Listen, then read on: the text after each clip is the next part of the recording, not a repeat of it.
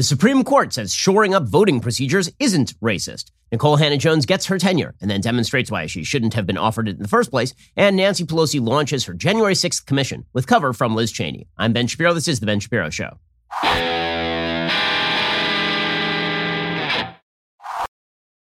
Today's show is sponsored by ExpressVPN. I protect my data with VPN, so should you. Visit expressvpn.com slash Ben. We'll get to all the news in just one moment. First, a reminder, you are spending way too much on your cell phone bill. Pretty much everybody is, unless you switch over to Pure Talk USA, which is why so many of my listeners already have. In fact, another thousand of you, my extremely wise listeners, have made the switch from your overpriced wireless carrier to Pure Talk over the past couple of months. So what exactly are the rest of you waiting for? If you're with AT&T, Verizon, or T-Mobile, your family could save over $800 a year just by switching to Pure Talk. You get the same great coverage because they use the exact same towers as one of the big carriers. You can even keep your phone and your number, but you will be saving a fortune. Pure Talk is the top rated wireless company by Consumer Affairs. They've got the absolute best customer service team based right here in America. If that sounds good, it gets better because right now you get unlimited talk, text, and six gigs of data for just 30 bucks a month. Now you might be thinking, what if I use eight gigs of data? Here's the thing they're not going to charge you for using data over that six gig limit. Grab your mobile phone, dial pound 250 and say Ben Shapiro to get started. When you do, you save 50% off your very first month.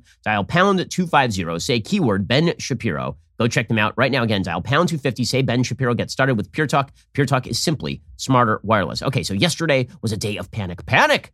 Because the Supreme Court of the United States held that the Voting Rights Act, which is a very, very far reaching and historic measure in American law, going all the way back to 1965, it was designed to prevent attempts to essentially keep the vestiges of segregation in the South after the Civil Rights Act and prevent black people from voting. It was meant to stop those procedures from happening in the South that required Southern states, particularly, to go through a process known as preclearance, in which their voting laws were basically pre-cleared by the federal government. And the idea was that over time, as the country got less racist and as states began to see better representation of black voters who historically had been discriminated against at the polls, that the Voting Rights Act would start to diminish over time. In the same way that we saw the Supreme Court say in the 1970s that affirmative action would, would, would start to wane over time. And this has always been sort of dicey constitutional territory because, on its face, the Voting Rights Act does seize authority from the states and bring it up to the level of the federal government. And so, the broader, the more broadly you interpret the Voting Rights Act, and the more permanently you interpret the, vote, more, the Voting Rights Act, the more it seems to come into conflict with the Constitution.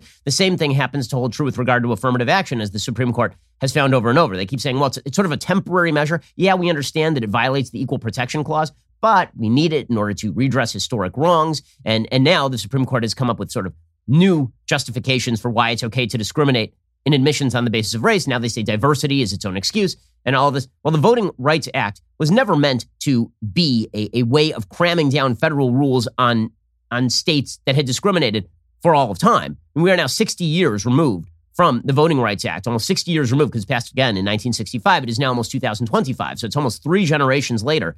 And the left is still insisting that voter discrimination is a massive problem in the United States. The evidence of this is extremely scanty. The notion that black and Hispanic voters in the United States, but particularly black voters, are being discriminated against and prevented from voting is just not true. Okay, the, the, the, the belief that huge numbers of black voters are being disenfranchised is a lie. It is trotted out by the Democratic Party in order to jog voter turnout in the black community. The reality is that Barack Obama basically won in 2012 because black voters in places like Ohio showed up in numbers that out tallied their percentage of the population. The reality is that black voters showed up en masse this last election cycle in places like Georgia, for example. So the, the belief that red states have been shutting the doors to black voters or discriminating against black voters is extremely un, it is not based in evidence. It really is not based in evidence at this point. Okay, so there was a, a voter law in Arizona. It was passed in 2018. And what it cracked down on is essentially two things. One was voting out of precinct. Right? If you voted outside your precinct, then your ballot got tossed because you have usually a place where you're supposed to vote, and it's very difficult to match you up to your vote if you're voting outside your precinct. If I drove over to Naples today and I decided I was going to vote in Naples as opposed to voting where I live, well, then that would be a, a serious problem. It'd be difficult to match up my ballot to the place where I lived. And so Arizona cracked down on that. And they also cracked down on the most corrupt practice in modern American politics ballot harvesting. Ballot harvesting is this practice where you deploy members of your party to go pick up ballots from third parties. So you are the Republican Party chairman, and you say I, to, to your worker, I want you to only go to houses that have historically voted Republican. I want you to pick up their ballots, and I want you to drive them to the ballot box. Okay, well, this presents a couple of problems. One, basically, whichever side is better funded in terms of who picks up more ballots that day is, is going to win because you just walk up to the door, you say, Oh, did you forget to vote today? You don't go to the next door neighbor. You say, Oh, did you forget to vote today? Well, I'm here to help you vote today. Two, is it really a stretch of the imagination to believe that when you ballot harvest on, on behalf of a party and you're a party activist and you have access to a bunch of ballots that you have specifically picked up, that you're not going to go in the back and just mark off a few, a few boxes? In fact, this is a major problem in North Carolina in a Republican district. Somebody hired a Republican voter outfit, and this is exactly what they did. They had to rerun the election.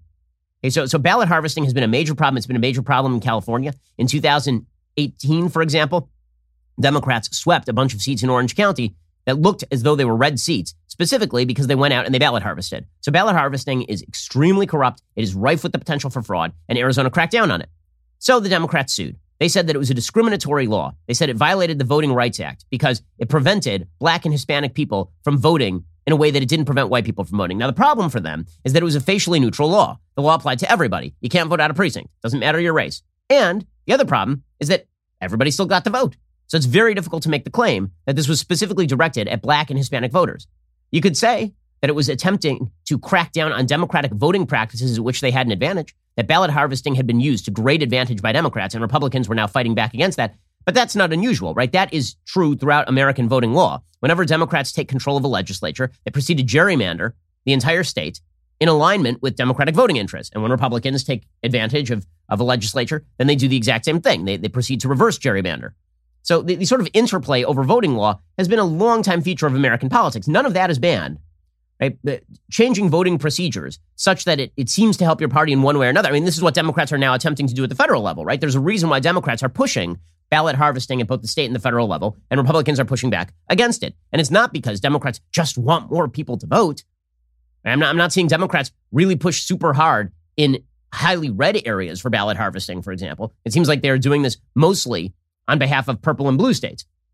But the, the, the, the real ban is on voting procedures that are designed to disenfranchise black people. That's what the Voting Rights Act is about. So the Supreme Court looked at the Arizona law and they said, no, this is, this is not violative of the Voting Rights Act. And the dissent in this particular is a 6 3 ruling in which all of the Republican appointees voted one way and all the Democratic appointees voted the other. It's the first kind of major 6 3 ruling that, that we've seen in a while because usually Roberts tends to vote with the Democrats on, on sort of 6 3 rulings, or he tries to water down the decision so as to get a couple more Democratic votes, which we've seen a few times here. Unanimous decisions that didn't have to be unanimous, but Roberts made them unanimous and watered down the decision in order to achieve the unanimous vote and limit the scope of the decision, for example. Okay, on this one, it went almost straight party line appointment. And the Democrats basically now claim that any law that has quote unquote disparate impact is unconstitutional under the Voting Rights Act, which is pretty wild because most laws have some sort of disparate impact. It turns out the disparate impact in this particular case is minute, statistically speaking. It doesn't matter. Okay, so eh, according to Democrats, this is a racist decision. It is the it is the racist Republican majority on the Supreme Court who are cramming down a, a violation of the Voting Rights Act of, of 1965. Instead, the Supreme Court should read the Voting Rights Act as broadly as possible, according to the dissent, in order to rule out a huge bevy of Republican led attempts to shore up voting procedures that may disproportionately affect black and brown voters, even though they are facially neutral and, in fact, neutrally applied.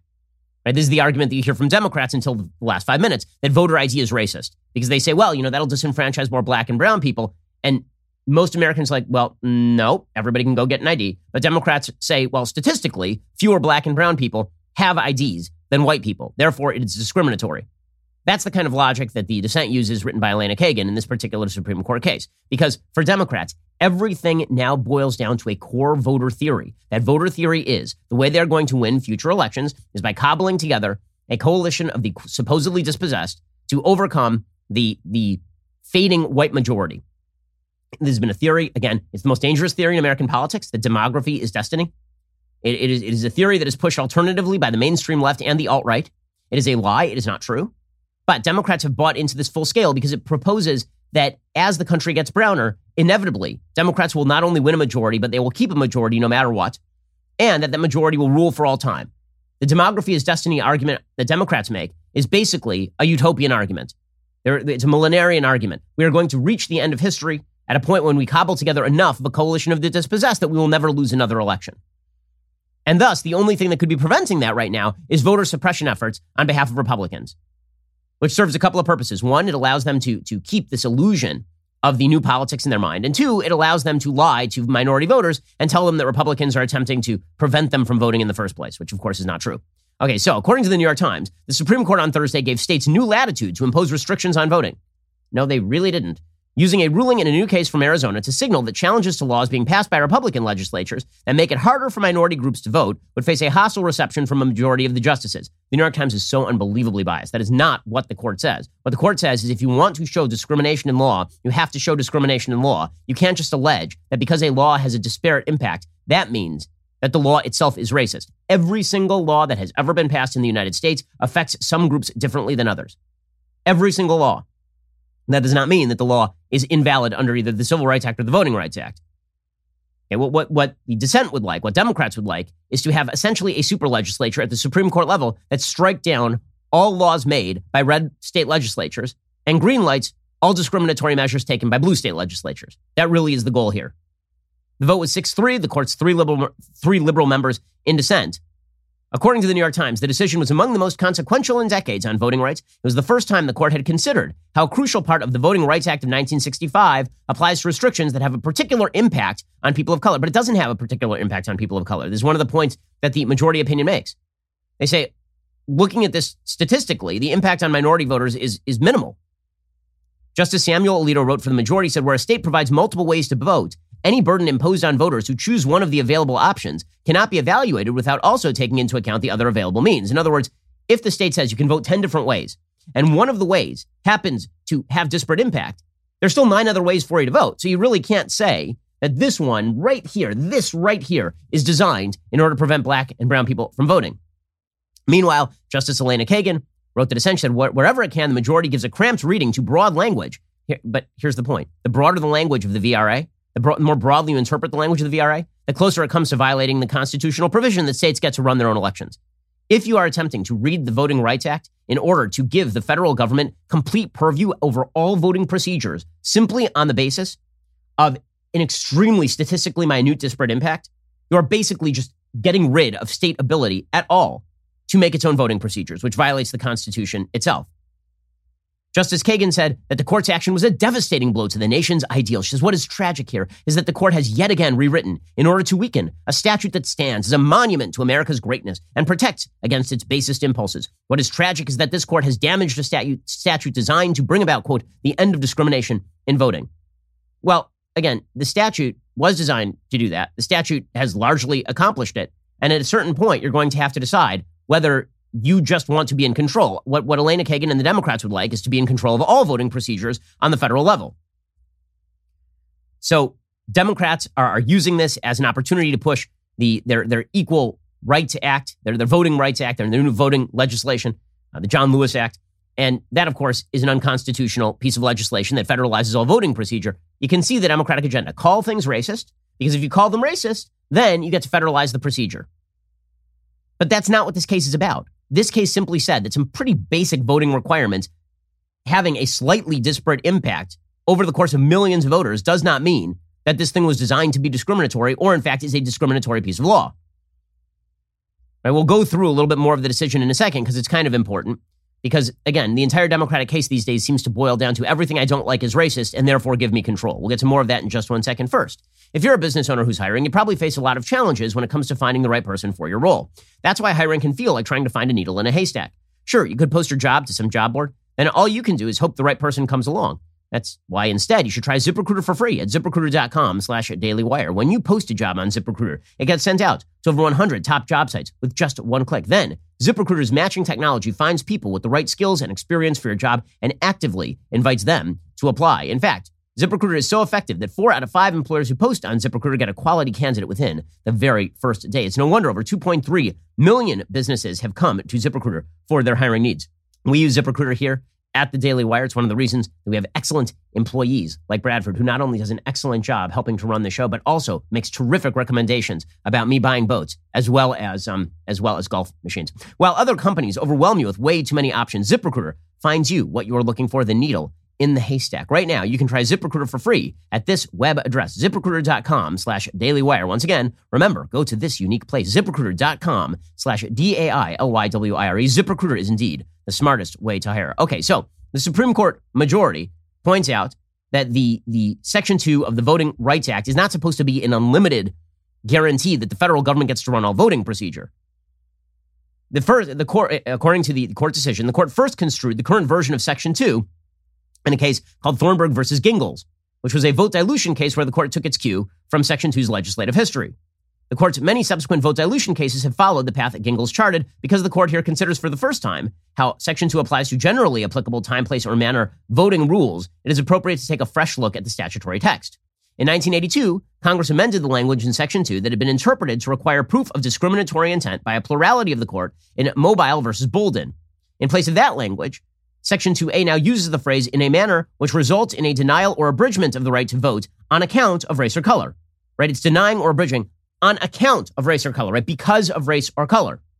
Then Section 2B states that Section 2 is violated only where the political processes leading to nomination or election are not, quote, equally open to participation by members of the relevant protected groups, in that its members have less opportunity than other members of the electorate to participate in the political process and to elect representatives of their choice.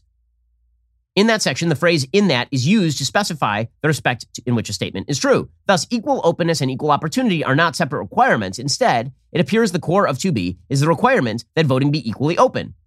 The statute's reference to equal opportunity may stretch that concept to some degree to include consideration of a person's ability to use the means that are equally open, but equal openness remains the touchstone. In other words, if you have the ability to vote, then the fact that you chose not to vote in one way doesn't mean that you can't vote in another way. Another important feature, says the court, is the totality of the circumstances requirement. Any circumstance that has a logical bearing on whether voting is equally open and affords equal opportunity may be considered. Okay, then they take a look at sort of how the Arizona law applies here. And what they point here is that having to identify one's polling place and then travel there does not exceed the usual burdens of voting. In addition, Arizona made extensive efforts to reduce the impact of the out of precinct policy on the number of valid votes ultimately cast by sending a sample ballot to each household that includes a voter's proper polling location. The burdens of identifying and traveling to one's assigned precinct are also modest when considering Arizona's political processes as a whole. The state offers other easy ways to vote, which likely explains why out of precinct votes on election day make up such a small and apparently diminishing portion of overall ballots cast. Also, the racial disparity in burdens allegedly caused by the out of precinct policy is small in absolute terms. Of the Arizona counties that reported out of precinct ballots in the 2016 general election, a little over 1% of Hispanic voters, 1% of African American voters, and 1% of Native American voters who voted on election day cast an out of ballot precinct ballot.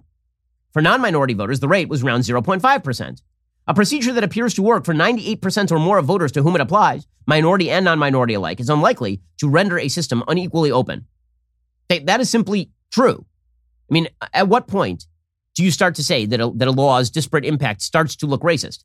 Not at the difference between 1% and 0.5%. I mean, that literally means that 99% of the black, Hispanic, and, and Native American people who cast ballots in this particular way in Arizona, and again, remember that this is this is a very small number of people.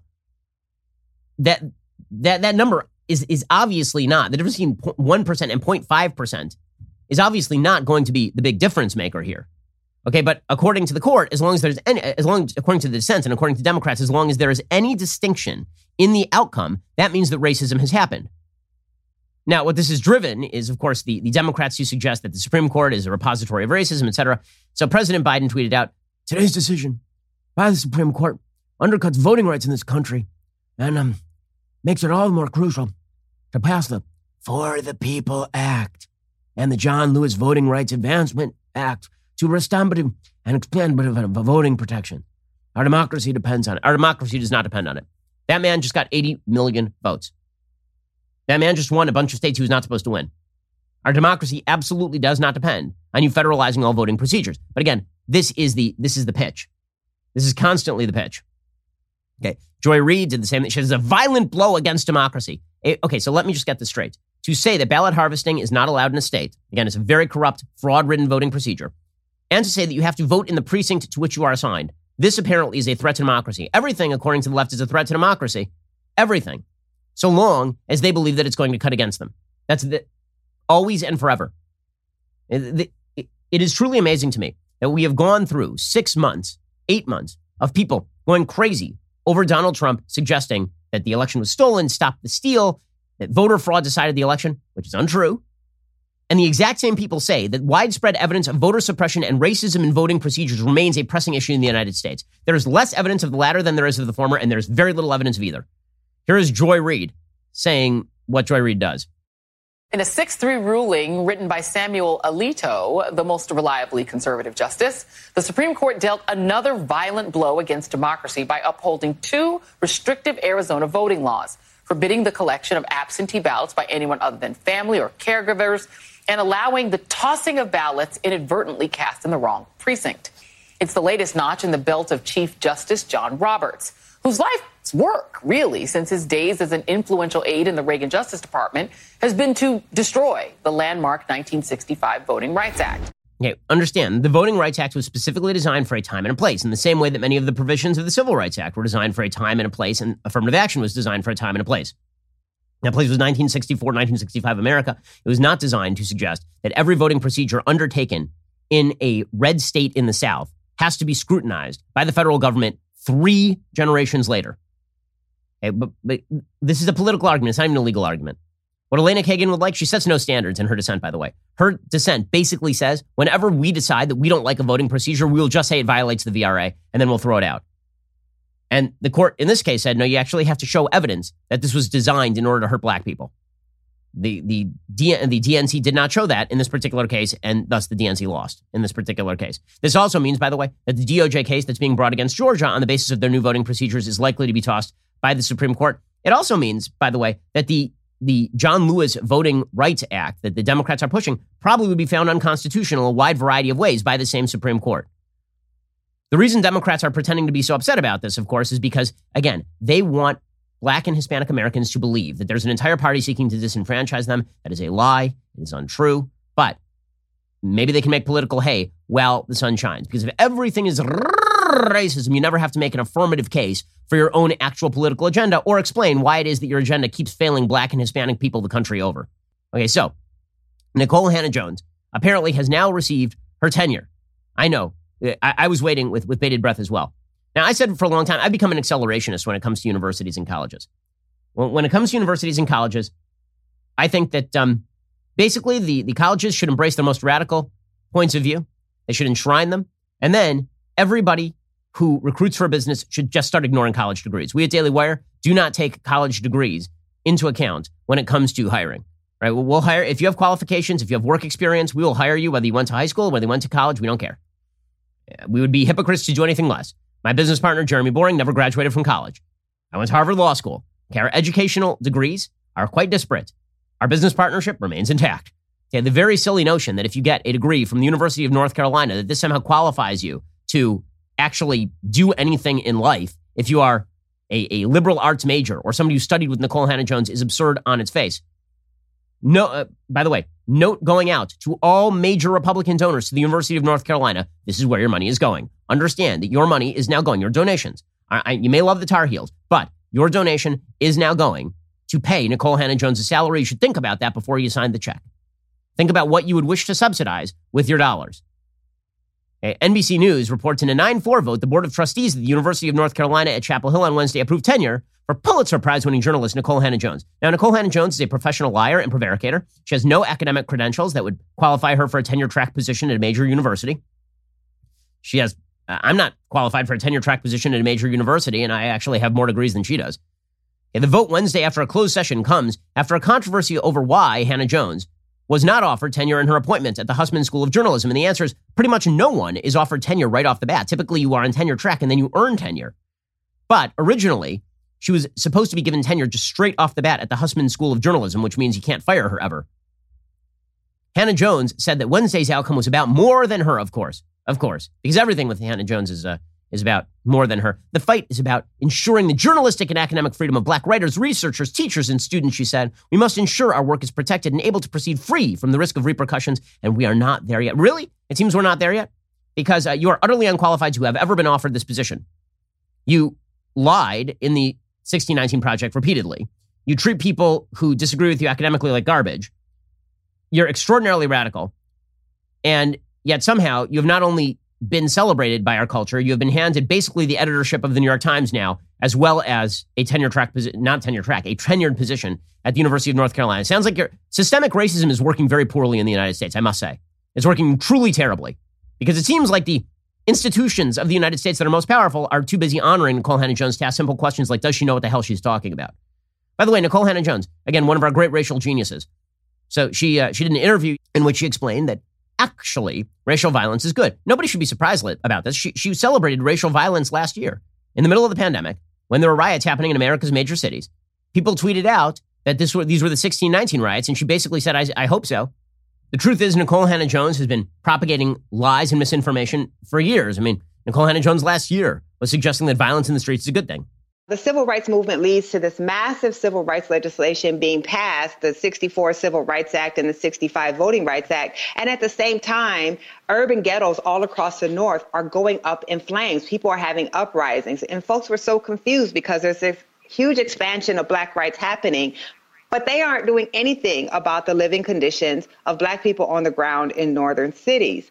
And those people realized that nonviolent protest was not going to resolve the issues that they were facing. Oh, nonviolent protest is not what actually resolved the civil rights movement. It was actually giant riots in major American cities, which actually, as studies demonstrate, according to David Shor, who basically had his career ended by people like Nikole Hannah-Jones, who decided he couldn't even mention this. He pointed out that riots actually cut against the interests of the people who are rioting. It turns out most Americans don't like rioters. They're not fans. And it turns out that, that the Watts riots and the Detroit riots, it actually not only inhibited racial progress in those cities, it actually emptied out large parts of those cities in the first place. Here's Nikole Hannah-Jones. I mean, she's celebrating violence. Right? That's what she's doing on CBS News. And not only not, she's not just then, right? She's celebrating, and and then you at least might have made the case, although it's hard to make the case that, that racial violence in Detroit and Los Angeles was useful at least in the 1960s, there's a much more solid basis for the notion that America had systemic racism problems, considering that half the country literally enshrined racism in law. This is the same Nikole Hannah-Jones who said last year that destroying property isn't actually violence. It is disturbing to see property being destroyed. It is disturbing to see uh, people taking property from stores. But these are things. And violence is when an agent of the state kneels on a man's neck until all of the life is leached out of his body. Destroying property which can be replaced is not violence. And to put those things, uh, to use the exact same language to describe those two things, I think really um, it's not it's not moral to do that. Now give that lady tenure. That lady deserves tenure. One of the wisest voices on race in America. Nikole Hannah-Jones, uh, uh, of course, she, she also lies about policing generally, right? She's been lying for years, saying that policing evolved out of slave catching, which of course is not true. Modern policing, particularly in the South and as you said, in certain parts of the Northeast, actually evolved out of the slave patrols. Um, the slave patrols were put in place to deputize white Americans to police enslaved communities, to ensure that enslaved people were only in the places they were allowed to put down slave insurrections. And these slave patrols had the right to stop and question any black person, enslaved or free, whom they deemed to be suspicious. Okay, that of course is not true, as Dan McLaughlin writes at National Review. To the extent that modern police forces took over the job of enforcing racist laws, that's because enforcing the laws is what police do. So if you don't like the fact that there are racist laws, then you should really look to the legislature. But to suggest that modern policing is an outgrowth of slave catching patrols by civilians is silly. Policing in some form has existed for as long as there has been civilization, says McLaughlin. It was typically led by a few government officers, a sheriff, a magistrate, a constable, perhaps a local feudal lord. Right? You'll remember that the sheriff of Nottingham is the bad guy in Robin Hood. But the old English tradition, which came to the American colonies, relied heavily on community volunteers According to an article by Gary Potter, okay, the development of policing in the United States closely followed the development of policing in England. In the early colonies, policing took two forms. It was both informal and communal, which is referred to as the watch, or private for profit policing, which is called the big stick. The watch system was composed of community volunteers whose primary duty was to warn of impending danger. Boston created a night watch in 1636, New York in 1658, Philadelphia in 1700. The night watch was not particularly effective because watchmen often slept or drank on duty. Eventually, the, the major cities created professional police forces. Professional police forces find their beginnings in France. They employ gendarmes as far back as 1700. The creation of professional uniform police departments can be traced to British Home Secretary Robert Peel, who introduced them in London in 1829. In fact, bobbies, which, as they're known, cops in, in Britain, are called that today after Robert Peel. Okay, all of this is, is the real root of American law enforcement. Okay, the notion that this is vigilantes and citizen lynch mobs, okay, that, that is not where the police came from.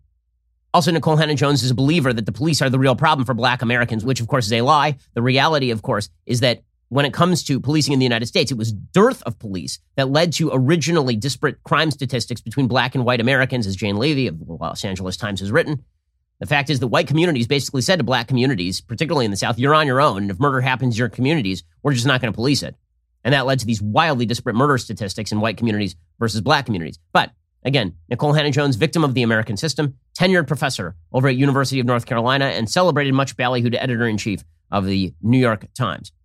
And all of this ties into the broader Democratic narrative. Everything I don't like is racist, and everything that I do like is racially progressive. Which is why you see Lori Lightfoot, for example, explaining that 99% of the criticism against her is racist and sexist. Nope, you're just a really crappy mayor. There have been questions raised about your, your temperament and uh, your reaction to criticism. Uh, Tribune editorial used the term irascible. Uh, how much of this do you think might have to do with the fact that you're a woman, and partic- specifically a black woman? About 99% of it. Women and people of color are always held to a different standard. I understand that. I've known that my whole life and the Tribune or whoever can write what they want. What I'm doing is fighting for the residents of the city. Okay, so um, again, the generalized Democratic argument these days seems to be that if you oppose anything Democrats do, it's because of racial discrimination. Joy Behar, of course, the id of the Democratic Party, she says the same thing now about Kamala Harris. She says the reason Kamala Harris is receiving criticism is because she's a black woman. Um, no, it's because she's a terrible, terrible politician. In fact, the only reason that Joe Biden chose her is because she is a black woman. He himself said this. Here is Joy Behar trying to pretend that Kamala Harris is a victim of American racism. What's interesting is that this will be used by the right wing to attack the Biden administration. And isn't it interesting that they go after a black woman? They don't go after a white guy, Joe Biden, as much because Joe Biden looks like the base on the right. He looks like them. So it's hard for them to like get mad at, at him because then they get mad at themselves. You say something like psychological is going on there. Oh, thank you. That's that's deep, deep, deep thoughts there.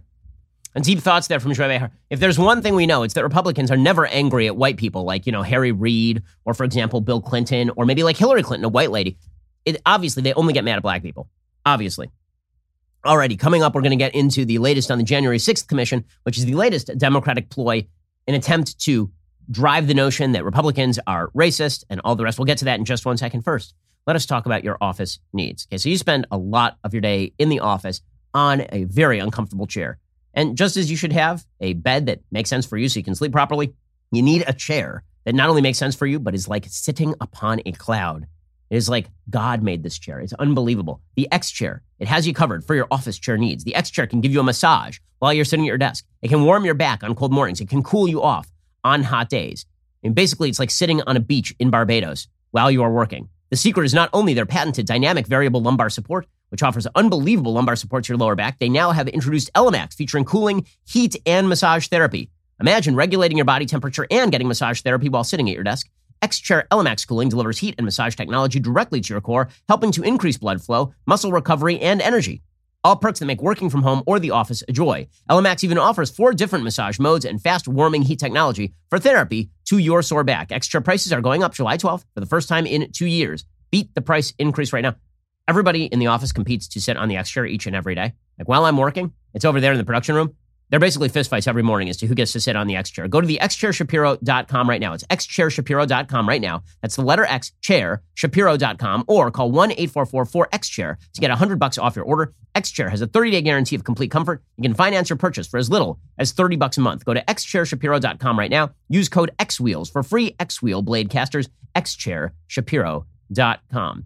Also, it is that glorious time of the week when I give a shout out to a Daily Wire member. Today, it is Josie Bartelt on Instagram who clearly understands how to ace being a mom with a house full of boys. In this picture, Sharon's happy young sons are sporting binoculars, ear protection, and three examples of the world's most elite and well-made chalice. The caption reads, quote, our boys staying hydrated with the greatest of beverage vessels. See that plane behind them? We were listening to the sounds of freedom watching the Blue Angels, hashtag leftist tears tumbler.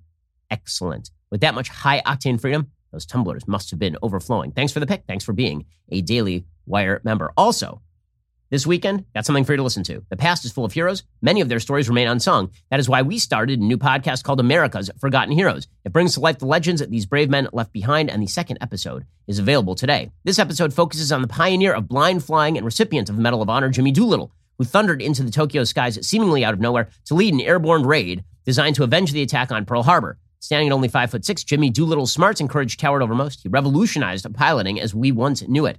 His name may be overshadowed by the raid he led, but it's worth remembering. He wasn't just a pilot, he was a man who changed the world. Subscribe now to America's Forgotten Heroes on Apple Podcasts. It is now like a top five podcast right now on Apple, Spotify, or anywhere else you might listen because the second episode is out today, Friday, July 2nd. One new action packed episode drops each day through the 4th of July weekend and into next week for a total of seven episodes. As too many heroes never receive the recognition they deserve, sharing their stories with you on this Independence Day holiday is our small tribute to their heroism. If you like what you hear, leave a five star review. That always helps with the rankings. Help share those incredible stories. Thanks for listening. Thank you to the heroes who made such an excellent podcast possible. You're listening to the largest, fastest growing conservative podcast and radio show in the nation.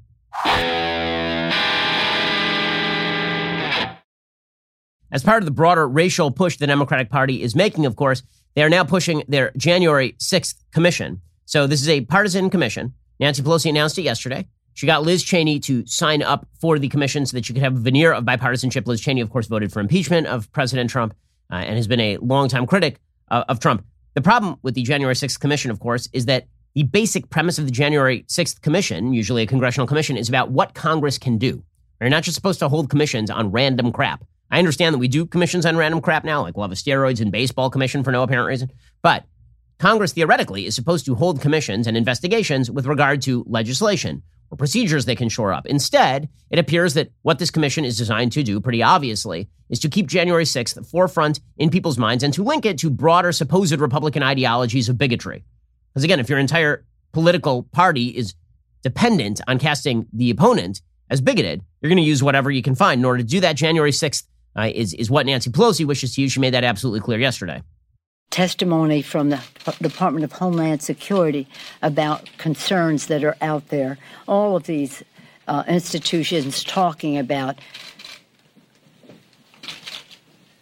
Well, I, I, hate to even go there, but it's what they have said in terms of white supremacy, uh, anti Semitism, Islamophobia, all of these attitudes that have uh, provo- have well contributed to what happened on January 6th. Uh, yeah, Islam. By, by the way, anti-Semitism is totally fine so long as members of her own party propagating it, and that, that's that's totally cool. By the way, according to Nancy Pelosi. So we should just make that clear. What the January 6th Commission is pretty obviously designed to do, again, it's a political maneuver. There is a reason why it is open-ended. There is a reason why it is supposed to now delve into the ideological causes of, of January 6th and try to link that to broader Republican talking points.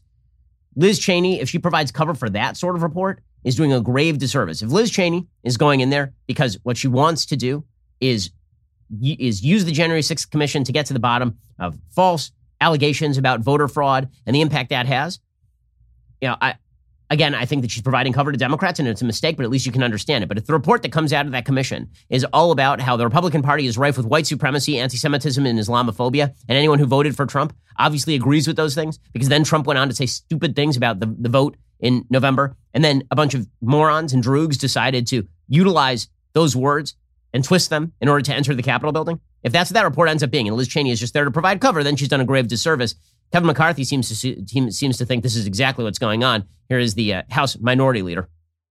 Do you believe that effectively by Liz Cheney accepting a committee assignment on January 6th, that she's left the Republican conference? Well, I was shocked that she would accept something from Speaker Pelosi.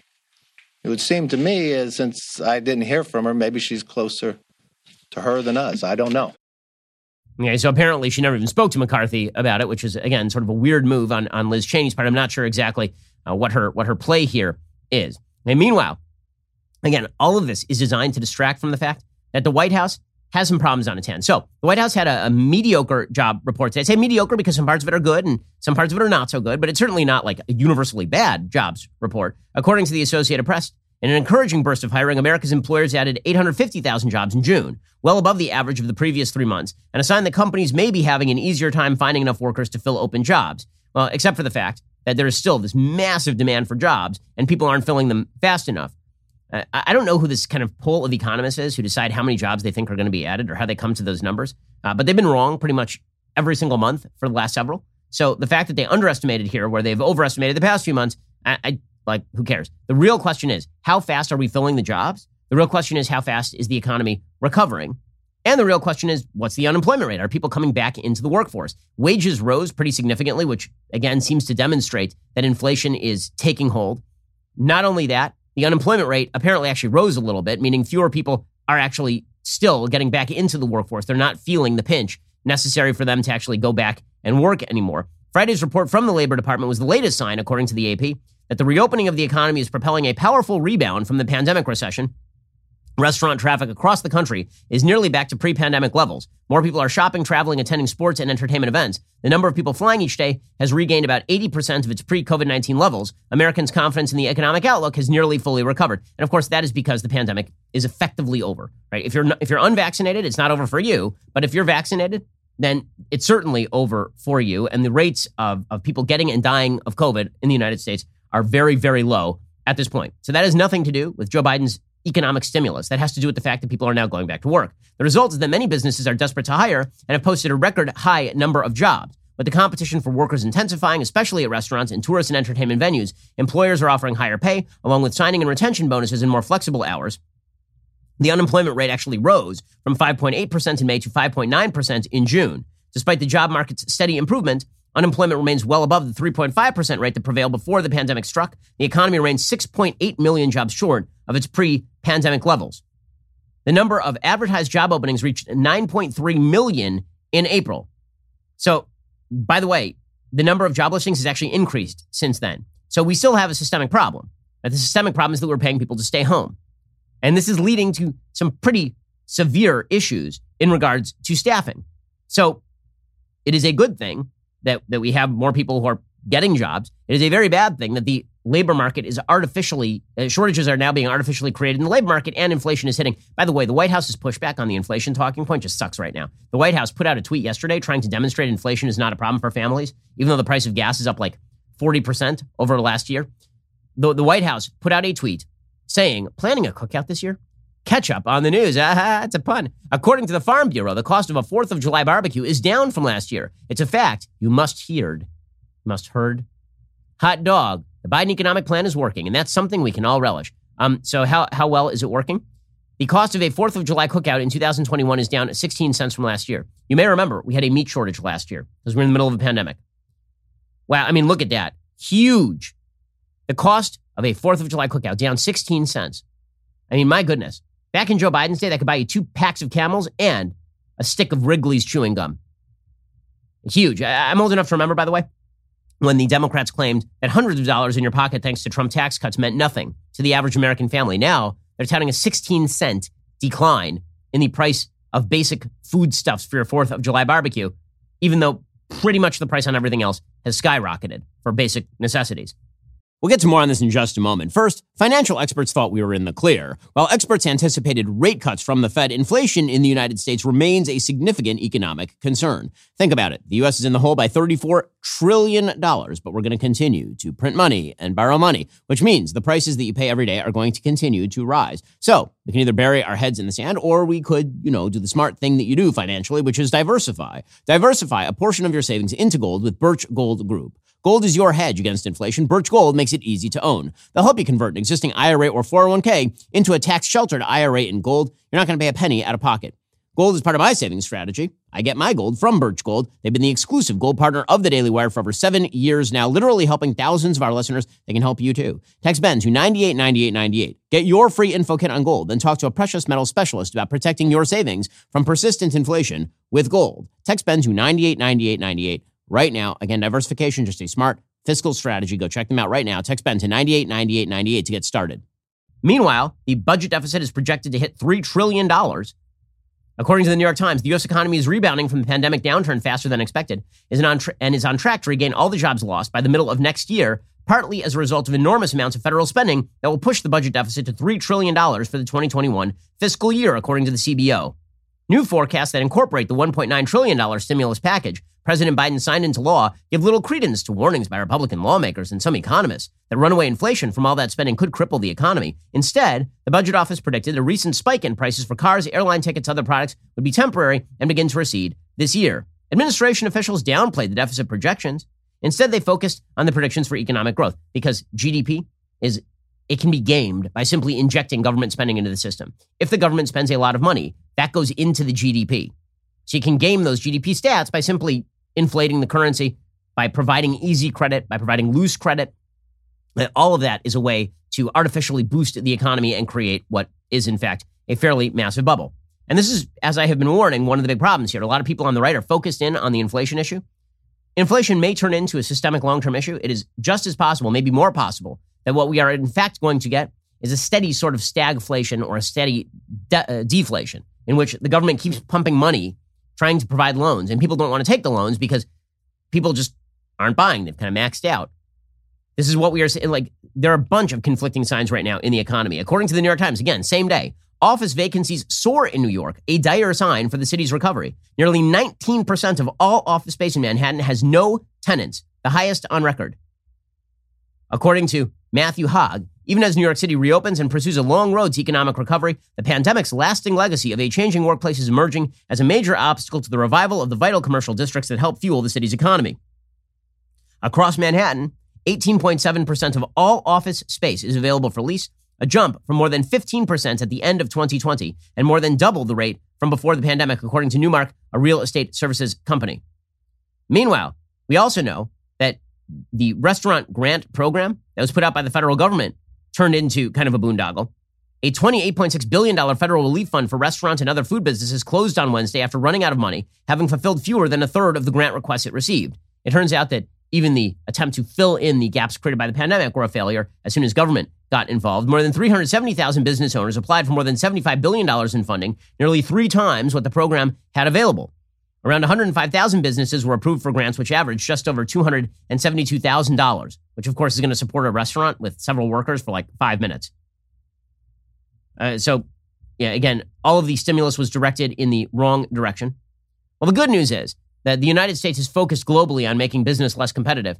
In order to shore up the fact that the United States is creating new regulations and new taxes for businesses, we are trying to cudgel countries around the world into raising their own taxes on corporations, which will result in price inflation. When you artificially boost the tax prices on corporations, they are going to pass that down to consumers. So get ready to feel the crunch that way. So mixed record coming from the Biden administration on the economy at best. At best, they got to cover that with something because 2022 lurks around the corner. And the Biden administration's policies have not, in fact, forwarded economic recovery. They've suppressed economic recovery. If they just got out of the way, they'd be much better off. But they can't because it runs counter to Joe Biden's LBJ type world beating agenda. Alrighty, we'll be back here later today with an additional hour of The Ben Shapiro Show. First, you cannot forget to end your week. Check out The Andrew Klavan Show. Drew's show is every Friday. He's got an exciting evening planned for you. So head on over to dailywire.com at 7 p.m. Eastern, 6 p.m. Central. Tune in. I'm Ben Shapiro. This is The Ben Shapiro Show. If you enjoyed this episode, don't forget to subscribe. And if you want to help spread the word, please give us a five star review and tell your friends to subscribe too. We're available on Apple Podcasts, Spotify, and wherever you listen to podcasts. Also, be sure to check out the other Daily Wire podcasts, including The Andrew Klavan Show, The Michael Knowles Show, and The Matt Walsh Show. Thanks for listening. The Ben Shapiro Show is produced by Elliot Feld. Executive producer Jeremy Boring. Our supervising producer is Mathis Glover. Production manager Pavel Wydowski. Associate producer Bradford Carrington. Post producer Justin Barber. The show is edited by Adam Sayevitz. Audio is mixed by Mike Coromina. Hair and makeup is by Fabiola Cristina. Production assistant, Jessica Kranz. The Ben Shapiro Show is a Daily Wire production. Copyright Daily Wire 2021. Hey, everybody, this is Andrew Klavan, host of The Andrew Klavan Show. You know, some people are depressed because the Republic is collapsing, the end of days is approaching, and the moon's turned to blood. But on The Andrew Klavan Show, that's where the fun just gets started. So come on over to The Andrew Klavan Show and laugh your way through the fall of the Republic with me, Andrew Klavan. We'll get to more on this in just one second. First, Pure Talk believes in American values, and that free should mean, you know, like free. So when you switch to Pure Talk today, you'll get a free Samsung 5G smartphone. There's no four line requirement, no activation fee, just a free Samsung that's built to last with a rugged screen, quick charging battery, and top tier data security. Qualifying plans start at just 35 bucks a month for unlimited talk, text, 15 gigs of data, and a mobile hotspot. Pure Talk gives you phenomenal coverage on America's most dependable 5G network. It's the same coverage you know and love, but for half the price of the other guys. The average family saves almost $1,000 a year. So, I challenge you to choose a company that actually doesn't hate your guts and shares your values. Let Pure Talk's expert U.S. customer service team help you make the switch today. Go to puretalk.com slash Shapiro to claim your eligibility for your free brand new Samsung 5G smartphone and start saving on wireless today. Again, go to puretalk.com slash Shapiro to switch to my cell phone company. I've been using them for years. They're fantastic. You'll love them as well. Go to puretalk.com slash Shapiro and claim your eligibility on that free brand new Samsung 5G smartphone. Start saving.